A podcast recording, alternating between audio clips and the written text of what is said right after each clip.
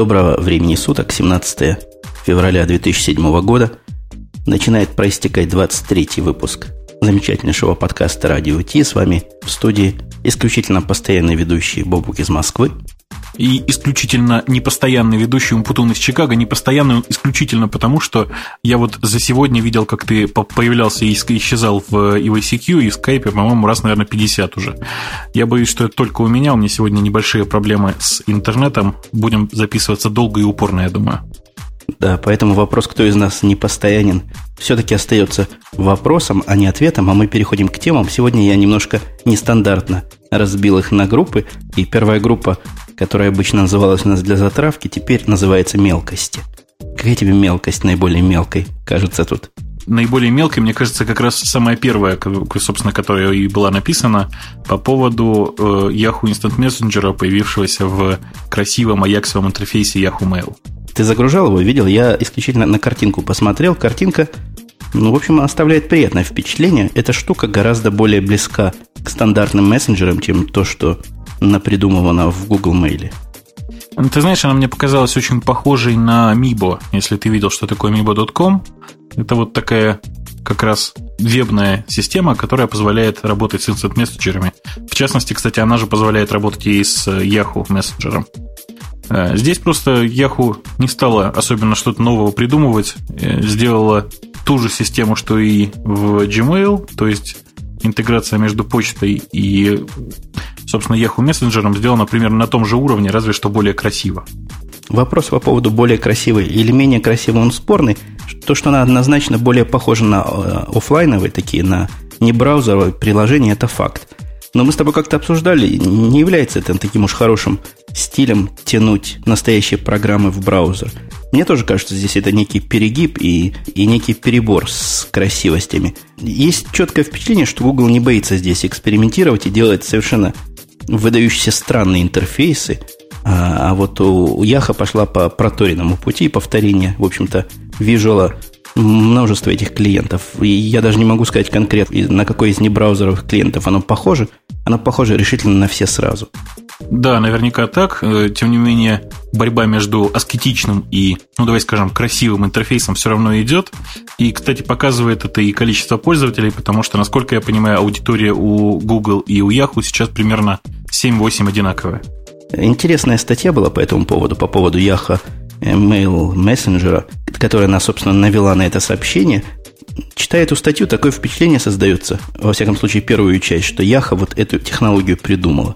С таким восторгом рассказывает о том, как пользователи в течение многих лет просили интеграцию в веб-браузер чата, и вот, наконец, Яха пошла им навстречу. Ну, надо признать, что в Gmail эта возможность сколько уже? Год существует, наверное? Ну, чуть-чуть меньше года. То есть э, сам Gtalk появился сколько, получается, чуть больше года. А, да, собственно, веб, вебовая интеграция появилась чуть-чуть позже, наверное, месяцев 9-10 назад.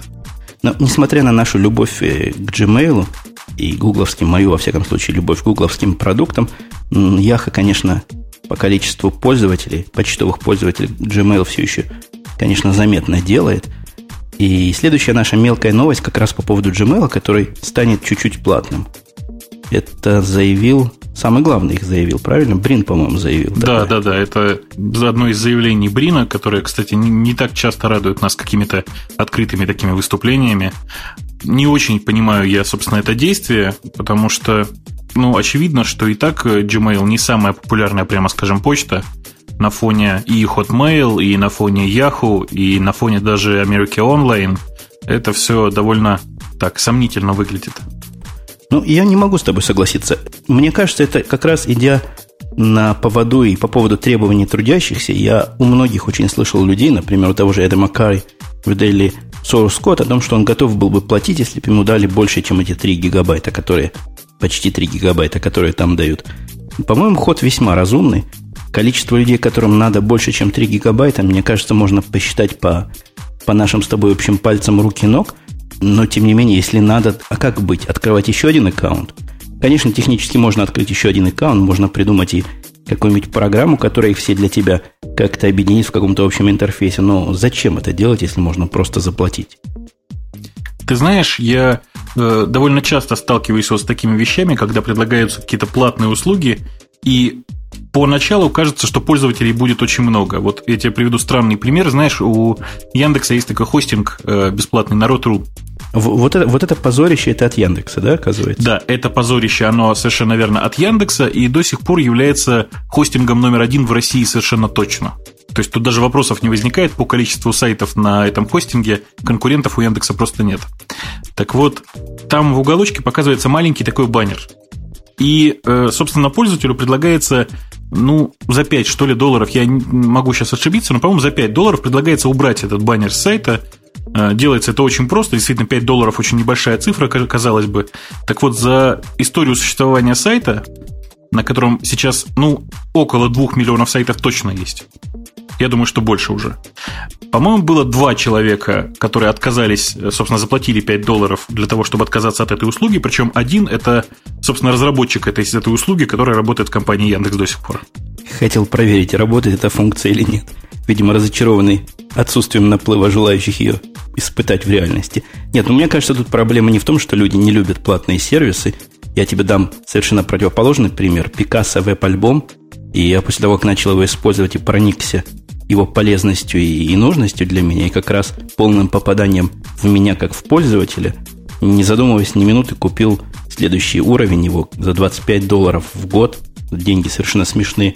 Увеличение от 250 мегабайт бесплатных до 6,5, по-моему, гигабайт за эти деньги. А в народе-то, если убрать баннер, он от этого что, лучше станет работать быстрее – ты понимаешь, проблема с быстротой, она ведь только на территории США чувствуется, точнее, за пределами России. Дело все в том, что совершенно очевидно, э, какой канал наружу не дай, за пределы России, да, э, любой публичный хостинг съест все по самой-самой банальной причине. Как только появляется бесплатный хостинг, который не ограничивает никак канал на, скажем так, за рубеж, на этом хостинге моментально появляются китайские порно-дельцы, которые в огромном количестве складывают туда файлы порнографического или там, я не знаю, варезного содержания, э, раздают его до тех пор, пока сайт не прикрывается, и тут же открывают на этом, на этом сервисе еще один сайт. Вредные какие китайцы, а? Ну, китайцы, на самом деле, американцы, я не знаю, поляки. Огромное количество этих людей, которые постоянно, каждый день проверяют, а не появился ли какой-то вот новый сервис, который совершенно отлично работает во всех странах. И вот это ограничение, которое за пределами России чувствуется, скажем так, за пределами российских сетей, оно, в общем, мешает-то только там. Внутри России, ну, я не особенно замечаю какие-то тормоза, тормоза на народ.ру. И в наших мелкостях есть еще две темы, которые по мотивам наших прошлых выступлений, во-первых, можно радостно доложить, что Gmail, проверяющий аккаунты для внешних поп-серверов, теперь доступен должен быть для всех. Мне это невозможно и трудно проверить, потому что у меня, да, по-моему, у тебя он уже был доступен раньше, но теперь заявляется, что это должно быть у всех. Если вы зайдете в Settings Accounts, увидите там возможность добавить новые внешние аккаунты. Эта фича очень, очень интересная, особенно в связи с тем, что действительно есть э, гугловский мобильный клиент, который вот Gmail Mobile Client, который позволяет, собственно говоря, читать почту с мобильника намного более удобно, нежели другие бесплатные клиенты. Таким образом, Gmail аккаунт у тебя получается ну, таким нормальным почтовым клиентом. Поверх него, ну, для мобильных телефонов, конечно, вот еще джавовское приложение это. А пробовал ли ты действительно устанавливать внешние аккаунты для Gmail и брать почту с других поп-серверов? Меня это действие поразило своей интеллектуальностью какой-то внутренней и непредсказуемостью. Э, меня это поразило, ну, действительно в неприятную сторону, потому что э, заработал один из трех аккаунтов, на которых я это проверял. Потому что на одном аккаунте оказалось, что там только POP over SSL, соответственно, Gmail не смог с ним нормально работать. На втором аккаунте ему не понравился, там расширенный протокол использовался, APOP. А на третий, третий был вот совершенно стандартный. Кстати, с Яндекса удалось забирать, совершенно, совершенно не напрягаясь почту на Google.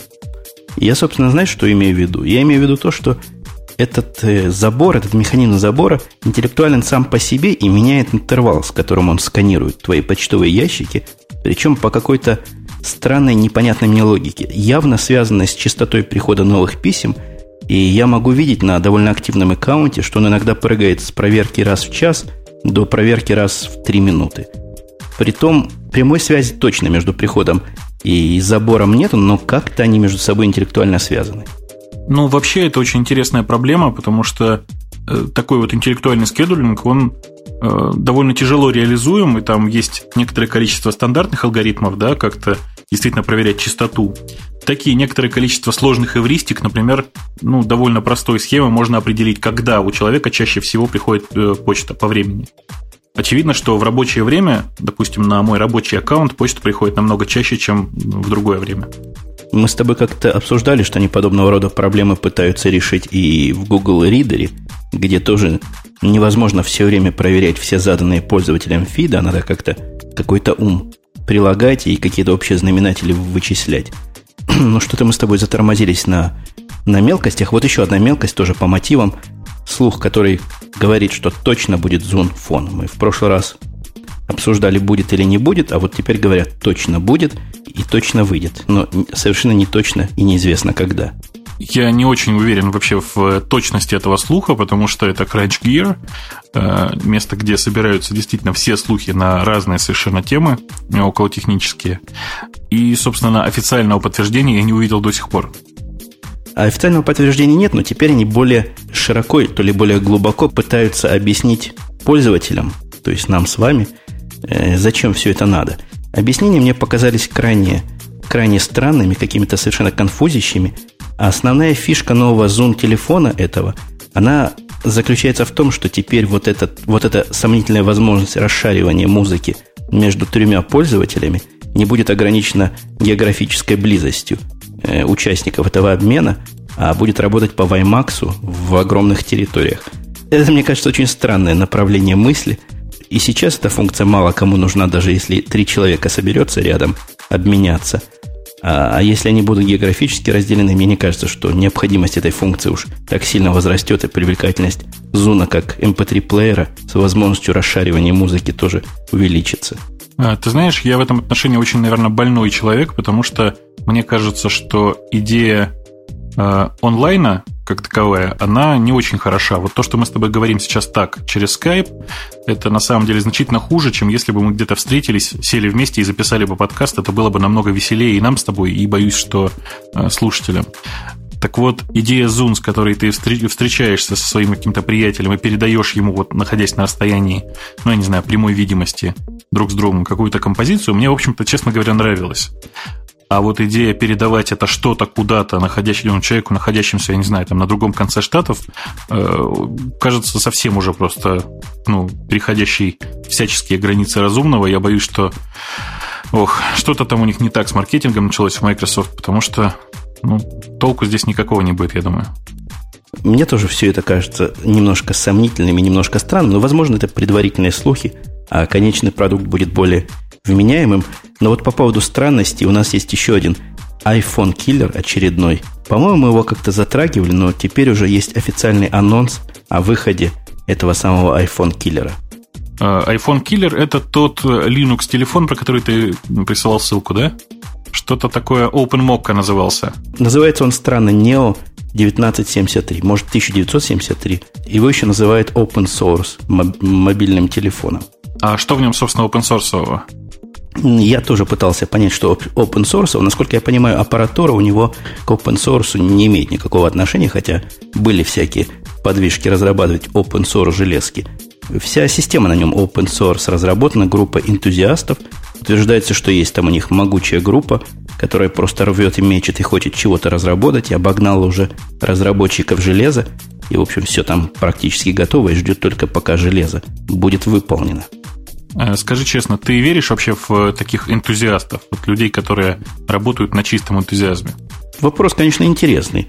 Я себе могу представить группу людей, которым вдруг понадобилось устройство для своих целей, которое объединяло в себе email, браузер и GPS-навигацию. Вот они собрались, решили и сделали.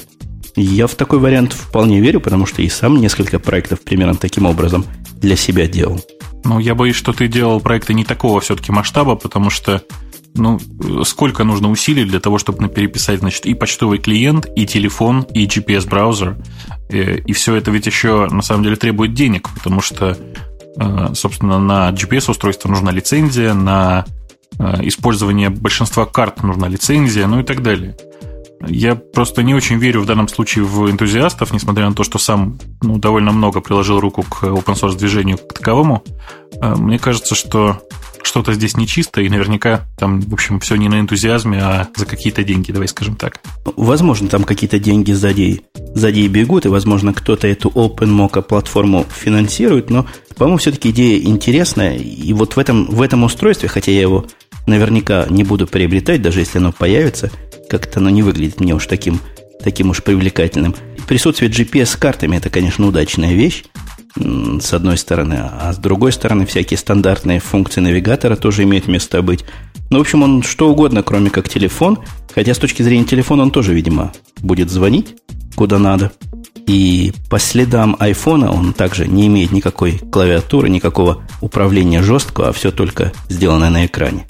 Э, я вот э, хорошо понимаю последнюю эту моду, потому что мне действительно тоже кажется, что клавиатура это не самая нужная вещь у бытового телефона, но когда там появляется почтовый клиент, когда там появляется там какая-то карта, все-таки кажется, что хотя, хотя бы какие-то кнопки аппаратные нужно оставлять.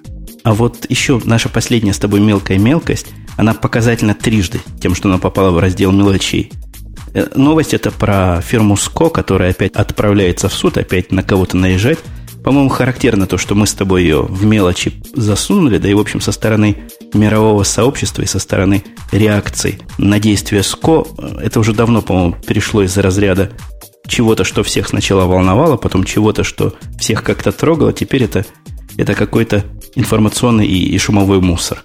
Мне вообще особенно понравилось, что э, собственно, иск, который пытается, пытается вменить э, компания Skoll и Skoll Group, собственно, э, относится к практически вымышленному персонажу. Есть такой широко известный в узких кругах э, блог на Гроклоу. В данном случае иск-то вменен некой Памела Джонс. Собственно, Памела Джонс, насколько я понимаю, и, по крайней мере, никто мне до сих пор не доказал, что это не так, это вообще вымышленный персонаж. Это, ну, собственно, виртуал. Там дискуссия про это шла, виртуал или не виртуал. Был какой-то человек, который вроде как в жизни видел эту Памелу Джонс. Но суть иска, насколько я понимаю, это Ско утверждает, что под именем этого персонажа скрывается группа работников IBM или работающих на IBM авторов, которые незаконным образом публикуют материалы, связанные с судебным иском вот в такую сторону. А чего они просят-то от Памелы?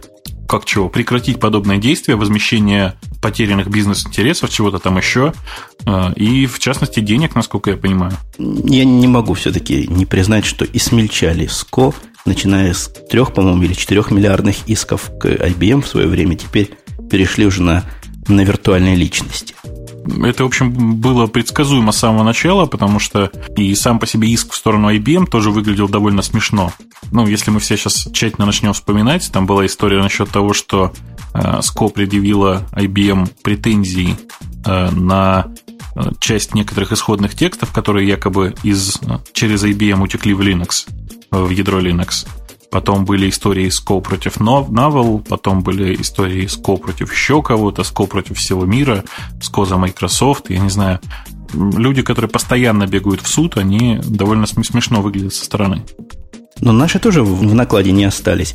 По-моему, и IBM выдвинула встречный иск, и Red Hat то ли собиралась, то ли выдвинула встречный иск. В общем, нанесли не превентивные, но ответные удары. По-моему, хорошо. Поэтому Скода как-то как дела с Кони не очень идут. Я посмотрел на графики их акций.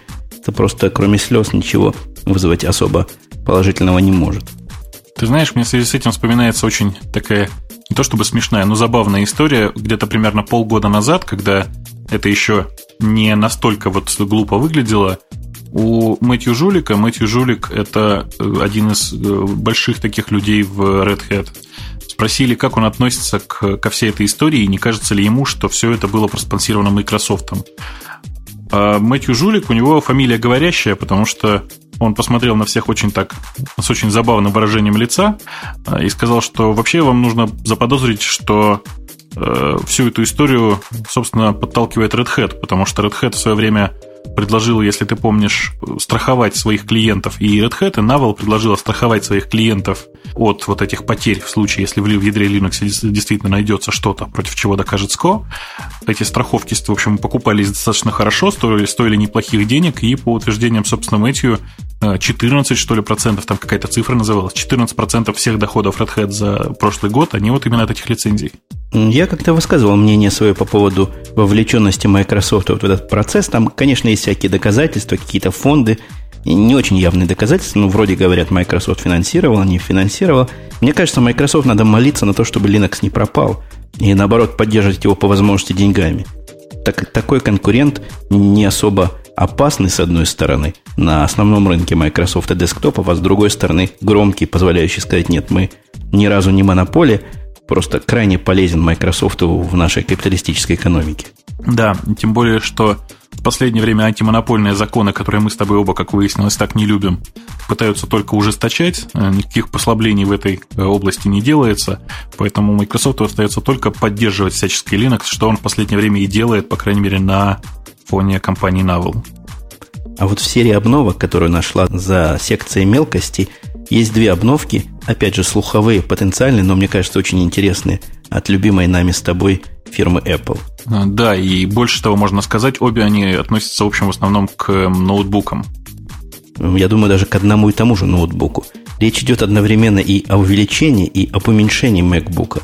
А, если говорить об увеличении, там все понятно. Линейка MacBook э, требовала, конечно, 15-дюймовой модели. Я прочитав этот слух, уже готовлюсь морально к тому, что заменю свой 13-дюймовый на 15-дюймовый MacBook, потому что экранчик мне побольше бы, конечно, не помешал на работе. А я вот совершенно с противоположной стороны нахожусь, твоего мнения, и я не понимаю, это вообще о чем. 15-дюймовый MacBook будет. С одной стороны, это какая-то вещь, повторяющая 15-дюймовый MacBook Pro, мне кажется, а с другой стороны, какая-то каннибализация рынка 15-дюймовых моделей ноутбуков – Кому это надо, за исключением низкой цены, и зачем Apple эта затея вся нужна? Нет, Apple как раз совершенно понятно, зачем она нужна. Apple захватывает очень полезную для, собственно, любой железопроизводящей компании нишу, нишу средних покупателей. То есть э, те середняки, которые не готовы покупать MacBook Pro 15-дюймовый, но которые во всем довольны своим там более маленьким MacBook или готовы были купить свой маленький свой э, MacBook 13 дюймов. Э, при этом, понимаешь, средняя линейка э, MacBook от Apple, она как раз была 13 дюймов. У большинства э, серьезных производителей средняя по цене ноутбуки это 14-15 дюймов. Поэтому, ну, очевидное было совершенно действие, было необходимо купить, купить или создать 15-дюймовую матрицу и выпустить 15-дюймовые ноутбуки. Нет, ну позвольте мне все-таки побыть на твоей позиции. Ты в прошлый раз тебя за это ругали, говорил, я не понимаю. Вот я повторю твои слова, это твой копирайт, я не понимаю. Я не понимаю, зачем мне как пользователю покупать за 2000 долларов MacBook Pro с 15-дюймовым дисплеем, когда такой же дисплей и такой же процессор я получаю за потенциально 1100 долларов. Тут речь идет о том, что новые MacBook с 15-дюймовыми дисплеями будут стоить сравнимо с теми, которые сейчас с 13 дюймами продаются, потому что на себестоимость вроде как увеличение дисплея практически не скажется. Очень дешевые матрицы 15-дюймовые сейчас. А, ты же понимаешь, почему они э, такие дешевые, да? Потому что их делают очень-очень много, э, почти у всех производителей они есть. В этом ничего удивительного нет. Э, что мешает, собственно говоря? Почему тебе кажется, что не стоит покупать 15-дюймовый, э, если цена на него такая же, как на старый 13-дюймовый Mac? Конечно, стоит. Конечно, стоит, если размер вам не важен. Я другое спрашиваю. Я не понимаю, зачем покупать 15-дюймовый MacBook Pro в такой ситуации. А, как же? Ты что, а видеокарта? Вот это исключительная разница будет в видеокарте и в понтовом корпусе, и, возможно, в подсветке клавиатуры. А, подсветка клавиатуры, понтовый корпус, а, может быть, еще какие-то, может быть, изменения произойдут. Мне кажется, что вслед, вслед за этим очень быстро произойдет Э, обновление линейки MacBook Pro. Причем э, экономически правильно было бы сделать как? Смотри, сейчас выпустить э, линеечку MacBook 15-дюймовых, дождаться, пока раскупят на этом фоне выгодно выглядящих теперь MacBook Pro, у которых ну, цена плюс-минус сравнима, да, а при этом есть нормальная видеокарта приличная. Пятнашки MacBook будут раскуплены там чуть-чуть медленней, зато э, произойдет обновление линейки MacBook Pro, я думаю, в сторону ну, там, либо увеличение ускорения процессора, либо увеличение дефолтной, э, дефолтного состояния памяти, жесткого диска и так далее. Ну, возможно, они такую стратегию маркетинговую и примут на вооружение. А вот другая новость, мне кажется, даже более еще любопытная, о том, что Apple собирается вернуться на рынок суб- сабноутов. Это, видимо, речь идет о совсем крохотных версиях MacBook или MacBook Pro, пока не очень понятно. Этот слух абсолютно такой слуховой, без всяких конкретных данных. А, да, и этот слух на самом деле тоже очень интересен, потому что хотелось бы на это посмотреть. А, прямо сейчас вот у меня есть а, маленький действительно особый ноутбук э, от Toshiba, который из линейки Libretto. Довольно удобная вещь сама по себе. Однако хотелось бы, наверное, посмотреть, что сделает Apple в этой области, потому что тот э, PowerBook 2400, э, который упоминается в этой статье, он действительно производил в свое время впечатление очень приятного устройства. Тут различные слухи гуляют, и интересным слухом является то, что на борту этого мелкого компьютера, у которого будет то ли 11, то ли 12 дюймов дисплей, скорее 11, чем 12, или 11 с чем-то, будет не обычный жесткий диск, а, а флешевый жесткий диск, что должно увеличить и надежность самого устройства, поскольку механических частей становится гораздо меньше, и самое главное, длительность его работы от батареи. В таком маленьком компьютере большую батарейку трудно засунуть, а работать с таким мелким компьютером хотелось бы не меньше, как минимум, чем с настоящим обычным MacBook или MacBook Pro. А, есть и обратная сторона у этой истории, потому что у флеша есть же главная проблема – это количество перезаписи, это количество операций перезаписи. То есть а, сколько перезаписей выдержит, собственно, эта, эта флеш-карта до того момента, пока ее нужно будет менять. Сейчас почти все флеш-карты намного, то есть очень сильно, в разы, в десятки раз отличаются по количеству перезаписей от жестких дисков в худшую сторону, разумеется. Я как-то в последнее время стал относиться философски к тому, что расходные части имеют свойство расходоваться, лишь бы, чтобы этот жесткий диск перед тем, как умереть за месяц, как-то дал мне знать. Я готовлюсь умереть и перенеси данные куда-нибудь в другое место. Мы, кстати, с тобой сегодня обсуждали совершенно промышленный образец мелкого 2,5-дюймового жесткого диска с э, флешевым э, кэшем. Вполне нормальная, интересная технология. Судя по всему, его можно вставить в ноутбуке и посмотреть, что из этого получится. Мне кажется, он должен сильно изменить энергопотребление в лучшую сторону и теоретически должен увеличить скорость значительно. А, мне кажется, что э, сильно скорость это, конечно, не увеличит.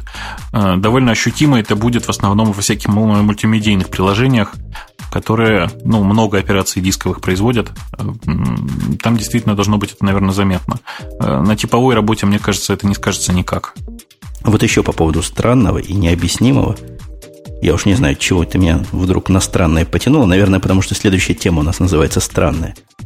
Walmart принципиально и технически, и категорически не поддерживает Firefox. Ты слыхал большую глупость? Как-то у нас с тобой без, без плавных переходов сегодня, я прямо немножко ошарашен. Да, я читал эту статью и больше того видел, э, как все было еще смешнее, потому что новый сайт Walmart запустился просто со страшным дизайном в Firefox, то есть в Firefox открываешь его, и там была какая-то просто каша из э, текста, не подгружался CSS, было очень тяжело на это все смотреть. Э, сейчас же говорится о том, что некоторые разделы сайта Walmart совершенно не работают ни с Firefox, ни с Safari, ни с любым браузером альтернативным Internet Explorer. Я думаю, что таким образом они теряют примерно 20% покупателей, причем, знаешь, это очень странно, потому что не работает раздел э, Video Downloads, этот раздел обычно заглядывают в основном не обычные покупатели, а по, по большей части все-таки гики. То есть те, которые, те люди, которые э, предпочитают закачивать файлы, нежели покупать там, не знаю, готовые диски. Это довольно громкая инициатива была Walmart, которую, по-моему, даже мы с тобой освещали. Они громко заявили о том, что будут теперь конкурентами и iTunes, и Netflix. И, и вот такая вот плюха. Я только что кликнул на этот видео downloads линк – Совершенно официально он говорит, не поддерживаемый браузер, мы извиняемся, и дают мне ссылочку любезно, где я мог бы загрузить Internet Explorer версии 6 и выше. Я посмотрел, как бы этот Internet Explorer работал у меня на Mac или на Linux, но их это, похоже, не волнует. Видимо, да, их это действительно не останавливает. Они считают, что большая часть пользователей будет пользоваться ими и так.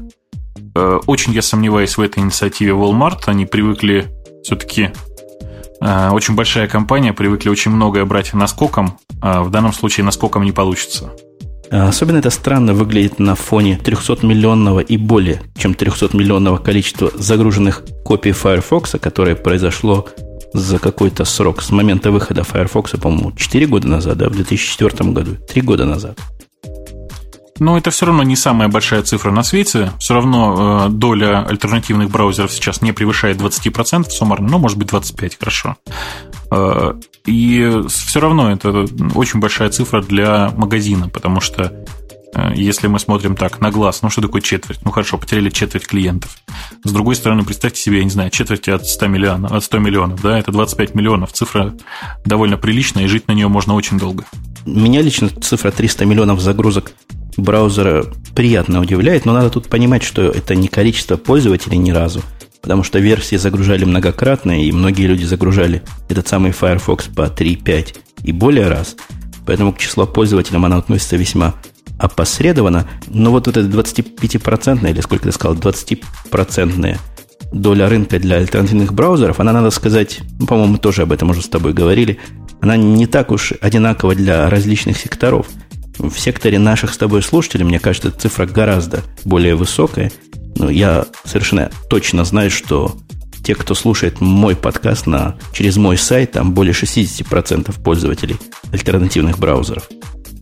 Это потому, что, вот, как я говорил, э, большая часть гиков, да, большая часть э, тех самых opinion лидеров, которых я в последнее время так часто говорю, они э, пользуются именно альтернативными браузерами, во-первых, потому что сейчас это модно, это популярно, это прогрессивно, я не знаю, какие еще слова придумать. Э, молодежно, давай скажем. Во-вторых, ну, собственно, Firefox намного более, не знаю, удобен, что ли. Firefox и Safari – это два конкурента. Один по набору фич, а второй, наверное, по юзабилити. Ну вот если странное поведение Walmart казалось необъяснимым многим, как минимум нам с тобой – то гораздо большему количеству людей необъяснимым показалось изменение лога в честь Дня Святого Валентина. Да, я у себя и во френдленте, в ЖЖ, и в ICQ наблюдал просто какую-то эйфорию ужасную по поводу пропущенной буквы L в слове Google. Эйфория была такая очень заметная, и кажется, что Google добилась главного. А, сейчас уже никто на самом деле не скажет, задумано так было с самого начала, или это действительно такая маленькая печатка. Но факт остается фактом. Это значимость бренда Google подняла очень сильно. Но Google официально ответил на, на этот вопрос. Причем ответ такой туманный. Ты читал их ответ? Ты знаешь, я его прочитал и ни черта не понял. Они пытаются сказать, что посмотрите внимательно на, на вот эту букву Г, за которой должна быть буква L, и попробуйте съесть фруктовину, как она, клубничку, и чего-то вы увидите. Ну, может быть, имеется в виду, что, что хвостик вот этой клубнички как-то букву L маскирует, которая там за клубничкой нарисована, или еще чего-то. Очень туманный такой ответ. Мне лично он не совсем понятен. А, нет, мне кажется, что вот я об этом и говорю, что э, сейчас уже точно не угадаешь, так задумано было с самого начала, или это такая э, рискованная авантюра в надежде, что никто не заметит, или это такая странная операция, которая была задумана специально. Я уверен, что когда-нибудь, ну, через пару лет они попробуют повторить эту операцию и убрать одну букву У, О в, в слове Google. В общем, мне кажется, что все предсказуемо. Они хотели добиться какого-то результата и большего внимания к своему логотипу, они ее добились. А вот еще одного замечательного результата добились хакеры. Результат, по-моему, совершенно поразительный, хотя и предсказуемый, и следует, по-моему, вполне концептуально принципу то, что один человек сделал, другой всегда сломать сможет. Это ты про HD, DVD и Blu-ray, да? Да, одним ударом поломана защита HD DVD и Blu-ray. Э, я не очень понял, собственно говоря, поломана ли защита или написан софт, который позволяет их скопировать, потому что, ну, такая довольно размытая новость на Engadget. Э, ты посмотрел, собственно, те утилиты, которые там описаны? Утилиты я не смотрел, потому что есть сильное впечатление, что утилиты они будут для для Windows, но а, насколько, насколько следует из этой статьи, это такой чистый хак произошел. Это даже не совсем хак. Они пытались эти диски проиграть, видимо, на каких-то программных проигрывателях HD, DVD и Blu-ray, и наблюдали в это время за памятью. То есть, понимая то место, где происходит авторизация, и какой, собственно, ключ нужно, какой, собственно, ключ генерируется в памяти или что-то в этом роде. Тут довольно туманно сказано. Э, это не совсем новый способ для хакания таких дисков. Раньше у них был метод, позволяющий хакнуть какой-то конкретный диск, то есть какую-то конкретную реализацию, какой-то конкретный фильм, и фильмы в сети уже давно, которые вышли на HD, э, на HD DVD и на Blu-ray находятся. Вот теперь это способ общий, не требует нахождения этого самого volume case для каждого диска, а есть такой так называемый processing key. То есть, видимо, то, что зашито прямо в HD-DVD проигрыватель и в его DRM-систему. Да, там все как-то очень-очень-очень непросто. Насколько я понимаю, это не, столь, не столько software хакинг был, сколько э, попытка в, влезть внутренности э, аппаратной части. Э, очень интересно вообще, как это все происходило. Здесь ничего не описано. Я вот не знаю, откусите мне мизинец, я должен посмотреть, как, как люди это делали, потому что разбираться во внутренностях Blu-ray проигрывателя или DVD проигрывателя вообще очень тяжело. Я как-то заглядывал э, под крышечку, собственно, драйва самого. Там столько всего понапихано, что просто волосы шевелятся.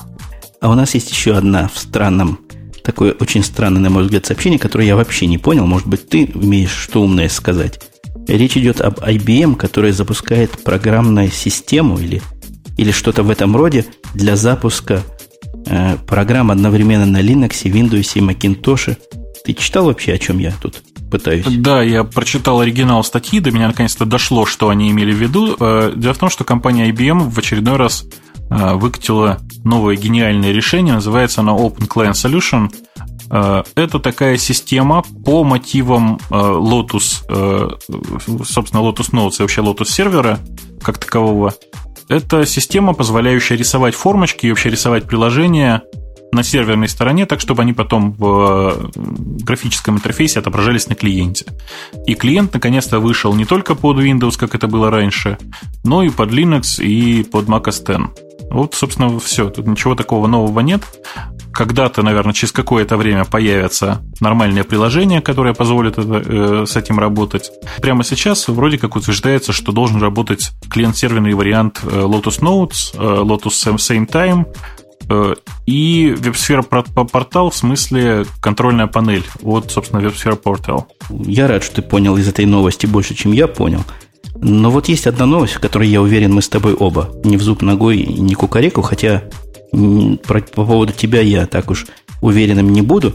Речь идет о выходе какой-то демонстрационной версии квантового компьютера, который был вроде бы продемонстрирован и даже вроде бы в действии. И я попытался подумать, а что мы можем вообще про квантовые компьютеры сказать. И как-то понял, что ничего особо умного про про все это дело, которое звучит так интересно и так звонко, я лично сказать не могу. Для меня это вообще больше всего напоминает какие-то, я не знаю, футуристические вещи, потому что квантовый компьютер это что-то для меня из области какой-то далекой фантастики, я не знаю, там бластеры, космические корабли, которые бороздят пределы Большого театра. Вот что-то такое. Я не очень понимаю вообще, о чем это. Я зачитаю выдержку из Википедии, как, как говорят про квантовый компьютер – Квантовый компьютер – это гипотетическое вычислительное устройство, существенно использующее при работе квантомеханические эффекты, такие как квантовая суперпозиция и квантовый параллелизм. Вот, как, объяснили прямо, все понятно стало. Я чего-то просто не понимаю. Это какой-то сусликовидный кусок борща. Господи, причем есть кванты? Я что-то я вот здесь о чем говорится?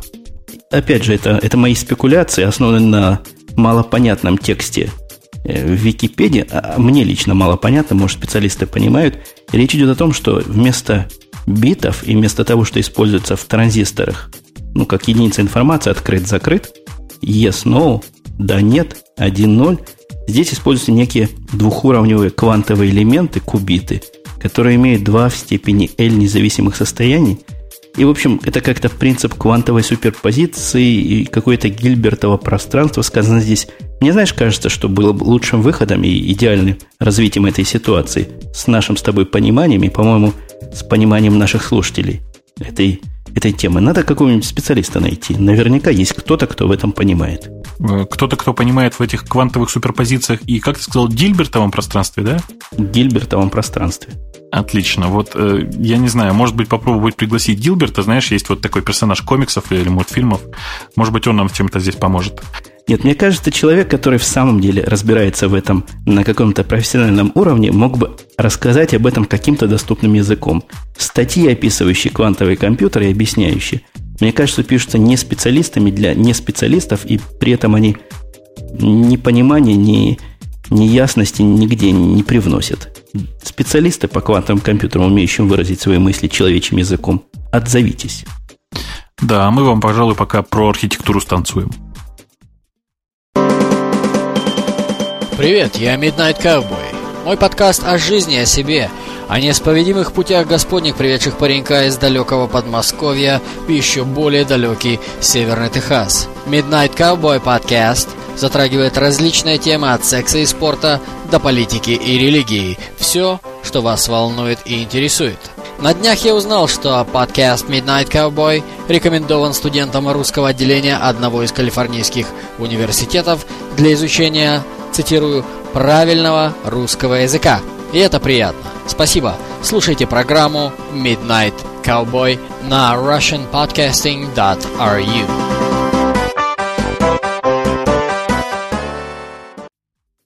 На что мы дальше переходим с тобой? Я думаю, что это очень сомнительная тема насчет, э, точнее, не тема, а э, история насчет э, how to secure wireless LAN. Это такая очень какая-то сложная тема. А мне кажется, это не сложная тема. Мне кажется, мы можем с тобой положить начало образовательных разделов наших с тобой подкастов. Как-то у нас всегда образовательные темы остаются за бортом. А вот я посмотрел список рекомендаций, действительно разумные вещи тут сказаны. И вещи, которые, на мой вкус, большинство пользователей просто не имеют понятия, что оно так. И я скажу, почему на мой вкус. Потому что, выходя, садясь в машину с лаптопом, я его включаю, и ловлю там, наверное, штук 20-15 wireless access поинтов, которые с той или иной степенью подтверждают все проблемы, приведенные в этой статье. У меня, видимо, противоположная тебе позиция в этом э, обсуждении, потому что я считаю, что в Wi-Fi сети и в LAN сети вообще защищать не нужно. Мне кажется, что это так же глупо, как пытаться защищать, ну, я не знаю, сети обычные методом построения каких-то сверхзащищенных рутеров. Вот. Что-то что из этой серии, понимаешь? И мне кажется, что э, все Wi-Fi сети, которые, ну, вот все, все Wi-Fi сети, которые я вижу вокруг себя сейчас, они публичные, открыты без всякой защиты наружу. Я не думаю, что я что-то от этого теряю. Да, ты от этого ничего не теряешь, но я тебе хочу привести разумный пример и простой. У меня тут есть сеть открытая рядом со мной, называется «Пять блондинок» или «Блондинка номер пять». Э, в этой сеть, когда заходишь, то легким движением руки можно зайти на, просканировав эту сеть, зайти на все компьютеры, которые там подключены, и зайти на все default шеры, C, D, любые Windows default шеры, и сделать на них все, что хочешь. То есть удалить файлы, поставить свои файлы. Глобаль, глобально навредить легко можно. То есть я правильно понимаю, что там э, share диска, диска C э, просто открыт на запись?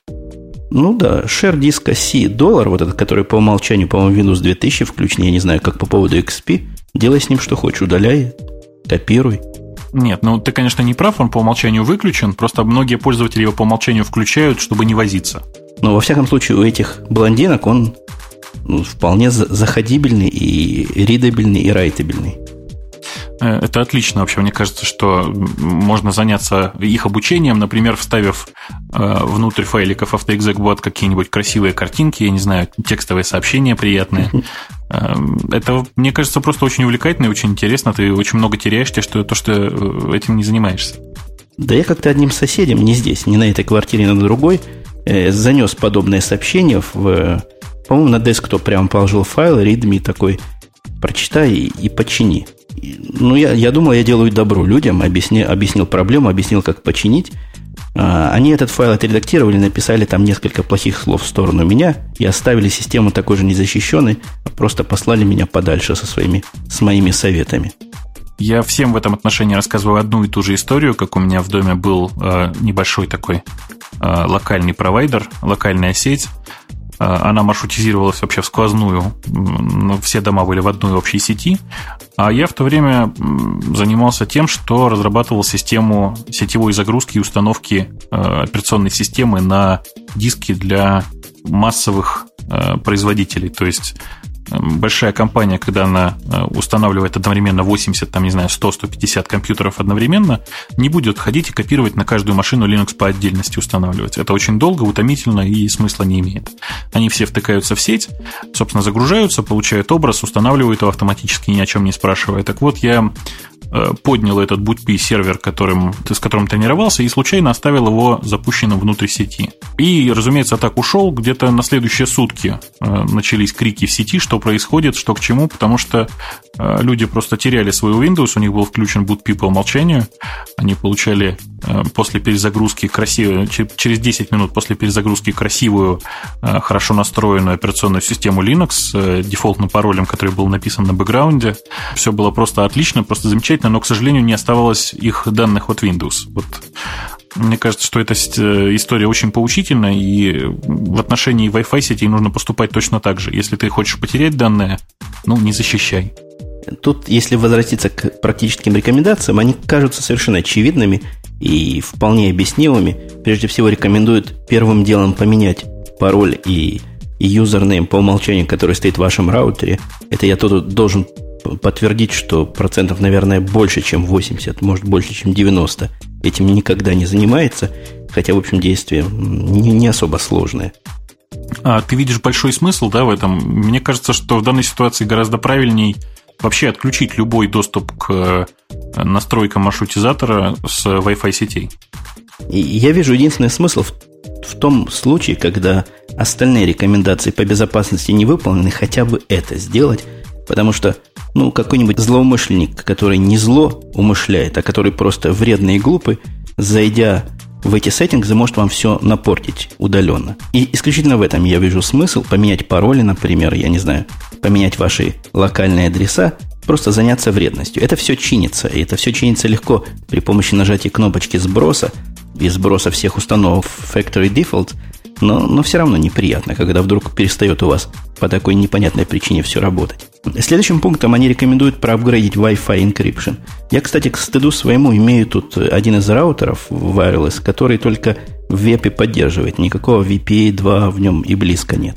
Из-за возраста его не слабого в этой статье, на самом деле, единственная фраза, которую стоит действительно прочитать, как раз касается защиты через веб, не через B на конце, а через P, разумеется. Это в смысле Wired Equivalent Privacy, по-моему.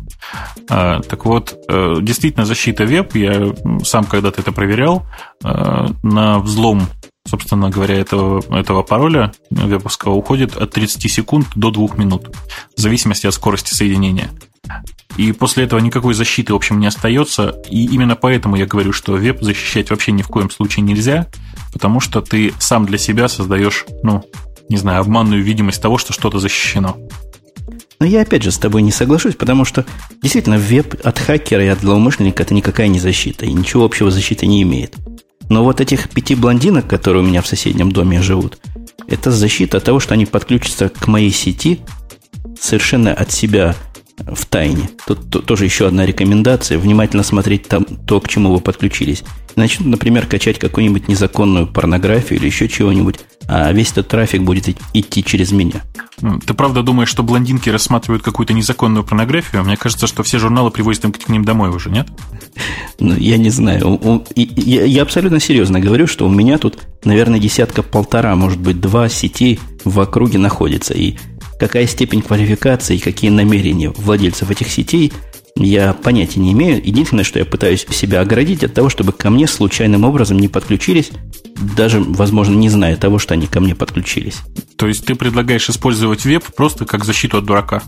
Совершенно верно. Просто какой-то парольный доступ, какая-то вещь элементарная, не позволяющая компьютеру сканировать все это дело, находить SSID и подключаться к нему автоматом, как к сети с сильным уровнем сигнала. Ну, это, вот это, в этом действительно есть какой-то смысл, именно как в способе защититься от ну, таких непреднамеренных или преднамеренных, но не очень разумных действий. Еще не предлагают не посылать наружу SSID. Я вообще даже не знал, что такое бывает. Это, это что получится? Твоя сеть не будет о себе заявлять наружу, и, а как не подключаться тогда с какого-нибудь лаптопа? Только когда ты знаешь SSID, да. Ну, по-моему, хорошая идея. В общем, если, если пытаешься еще какую-нибудь минимальную защиту от, от случайных подключений сделать. В этом случае тоже к тебе вряд ли кто чужой подключится случайно. Ты знаешь, у нас, прости, что я опять говорю о работе, у нас в Яндексе есть такой проект, называется Яндекс Wi-Fi. Это сеть открытых Wi-Fi точек, находящихся в разных кафе и так далее. У них есть э, только одна общая черта. Все точки называются Яндекс.Wi-Fi. Грешным делом у меня просто на работе то стоит точно такая же точка, которая называется Яндекс.Wi-Fi. И дома стоит точно такая же точка. И у меня намертво прибито гвоздями, что по умолчанию я коннекчусь только к точке Яндекс Wi-Fi. Э, собственно, мне кажется, что это самое простое решение, которое можно придумать. Если везде, где ты пользуешься Wi-Fi, у тебя точки твои подконтрольные, проще всего назвать их одинаково и больше не заморачиваться по этому поводу.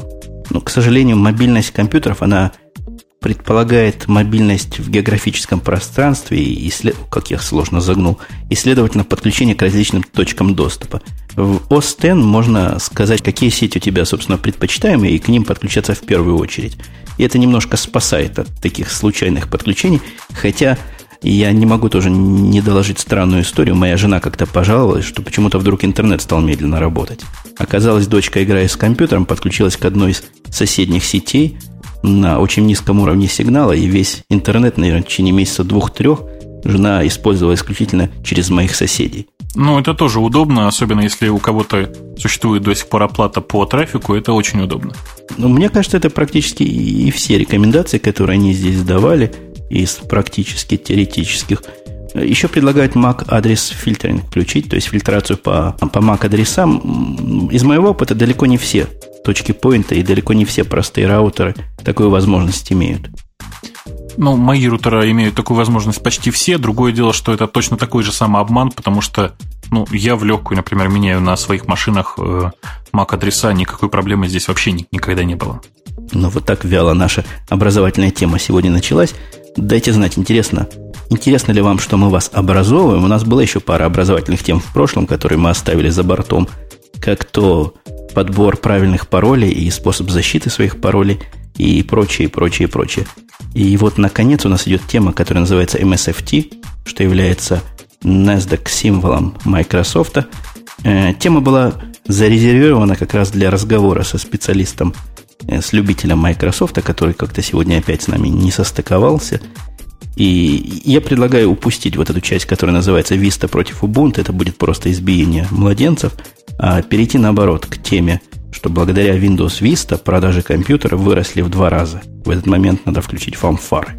А ты там обязательно подмешай фанфары, тем более, что речь идет в данном случае не просто о каких-то продажах компьютеров, а о покупке новых компьютеров, потому что очевидно, что выход Windows Vista, конечно, сопровождается массовой покупкой новых компьютеров, так как старые все-таки не очень для этого подходят, несмотря на то, о чем мы рассказывали в прошлом подкасте с тобой утверждается, что за последнюю, даже не за последнюю месяц, за неделю рост продаж компьютера вырос на 180% по сравнению такой же недели прошлого года. И нам с тобой, как хай-тек людям и людям, живущих с хай-тека, мне кажется, такая новость может только приносить радость и, и всяческий оптимизм.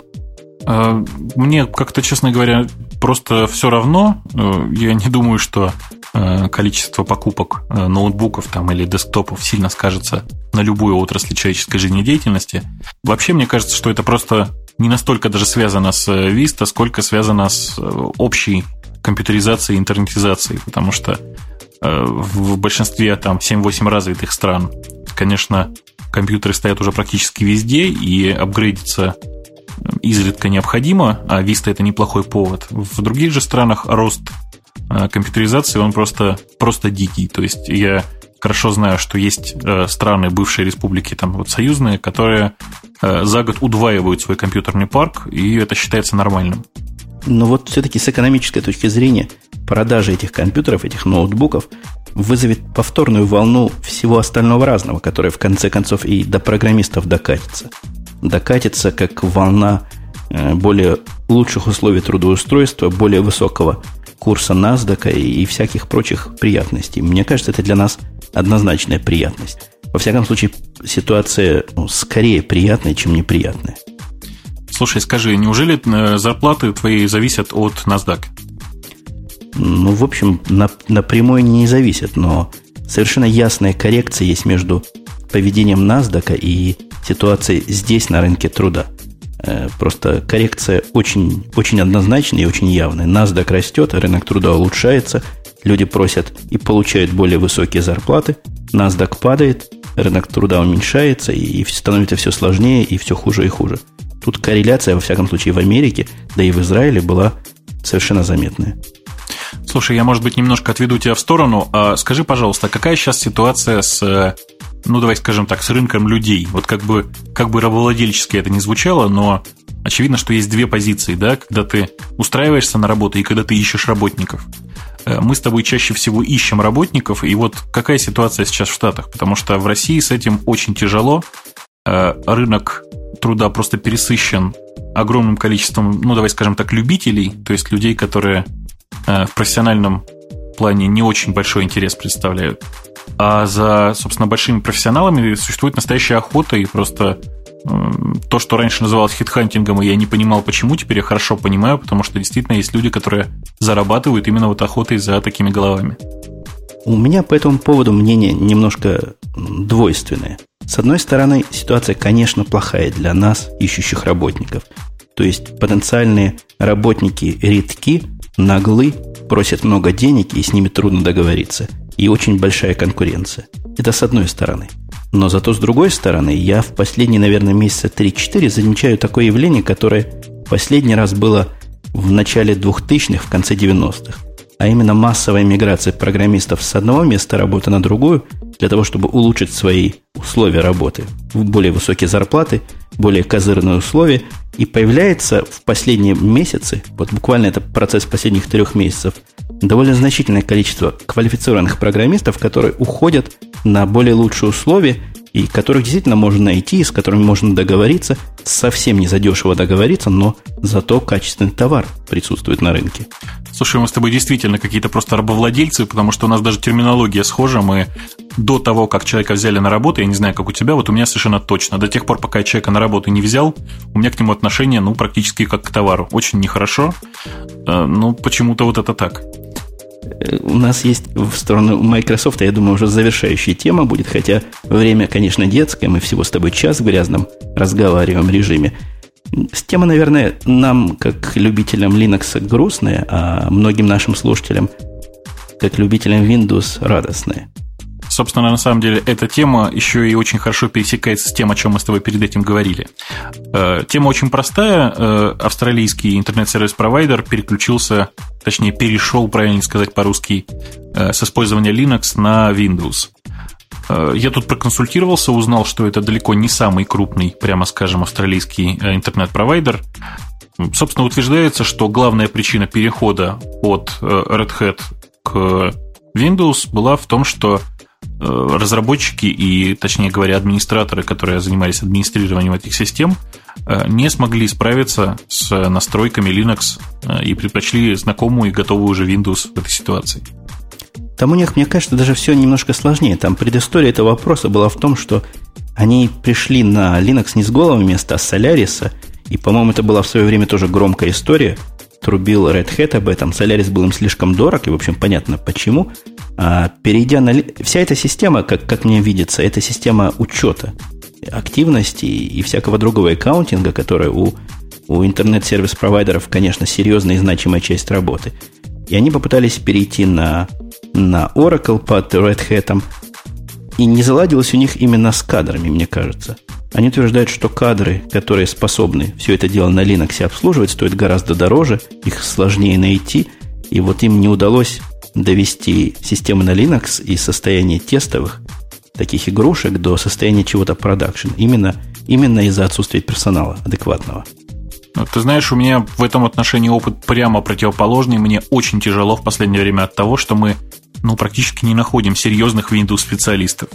Если разработчиков Windows еще найти достаточно легко, то серьезных, вот действительно серьезных и хорошо разбирающихся в э, системе Windows специалистов практически не найти вот э, как администраторов. Я боюсь, что этот австралийский ISP через какое-то время опять вернется на Solaris, и все вернется на круги своя, потому что, видимо, Solaris специалисты у них есть, а что Windows, что, Windows, что Linux специалистов они все-таки не найдут. Они утверждают, что у них есть масса внутренних специалистов, которые умеют рисовать программы на C-Sharp, И вот переход на C-Sharp с одной стороны и на SQL майкрософтовский с другой стороны, для них это панацея от всех бед. И я не знаю, насколько она панацея будет, насколько она будет надежно и быстро работать. Пусть они посмотрят на своем опыте, как, как на Microsoft возвращаться. Больше того, у нас, в общем, я не знаю, у тебя есть опыт работы с C-Sharp, как, э, вообще с .NET как таковой? Ну, у нас есть одна компания, которая нам поставляет некие данные. У них основной технологический процесс на C-Sharp устроен. И все в порядке, да? Никаких претензий, все хорошо. Дело не в претензиях. Дело в том, что это люди настолько, с настолько другой психологии и настолько другой идеологии, что нам даже трудно найти общие какие-то знаменатели для понимания, что есть хорошо и что есть плохо. Если для нас задержка процесса, например, на 4 минуты ночного это является катастрофой, для них задержка на 40 минут является просто рабочим разбросом параметров. А, ничего себе, да, ничего себе, разброс параметров. Я просто хорошо понимаю, что большая часть людей, которые сейчас пытаются мигрировать на э, .NET и C-Sharp, они, во-первых, проживут на этой технологии до упора, потому что отказаться от нее они потом не смогут, и никуда мигрировать после этого они не смогут. И кроме того, они намертво привязывают себя к Windows как платформе, а я по-прежнему все еще уверен, что платформа Windows, ну хорошо, ну 5, ну 10 лет она еще продержится. А что будет дальше, не знает никто. Как мы с тобой характерно от новости, которая говорит о том, что Linux теряет позиции, перешли все-таки на оголтелую критику Windows. Ох, не хватает нам какого-нибудь защитника Windows, чтобы сказал свое веское слово в такой ситуации. Э, дорогие друзья, повторюсь вам еще раз. Если вы очень хотите отстоять операционную систему Windows, компанию Microsoft, вообще выразить свое отношение по всему этому поводу, пожалуйста, не стесняйтесь, обращайтесь, приходите, но только ради бога. Ну, не в комментариях и не анонимно потому что выглядит это очень глупо. Я уже устал отвечать на анонимные комментарии. Давайте, давайте подписываться, давайте хоть как-то уважать друг друга. Ну, вот таким поучительным сообщением и, и таким глубокомысленным замечанием я предлагаю завершить сегодняшний выпуск и начинать, начинать прощаться. А, начинай. Начинаю. Я прощаюсь с вами, соответственно, до следующей недели. Мы в этот раз с тобой на удивление вовремя вышли в наш законный выходной день. Надеюсь, что и на следующей неделе повторится такая же правильная правильность. Я напоминаю, что с той стороны, с этой стороны, где хотите, в Москве, короче говоря, был Бобук. А с той стороны, ну или с этой стороны, опять же, как хотите, был Умпутун из Чикаго, номер три на сайте habrahabra.ru. Э, да, а я, кстати, номер два, а на первом месте теперь Урбаншип, если кто не знает. Я хотел бы сказать, что действительно приходите, нам очень не хватает Windows-специалиста. Э, как-то пропал наш Windows-специалист. Э, и, наверное, пора прощаться. Всем до свидания, до следующей встречи. Услышимся на следующей неделе.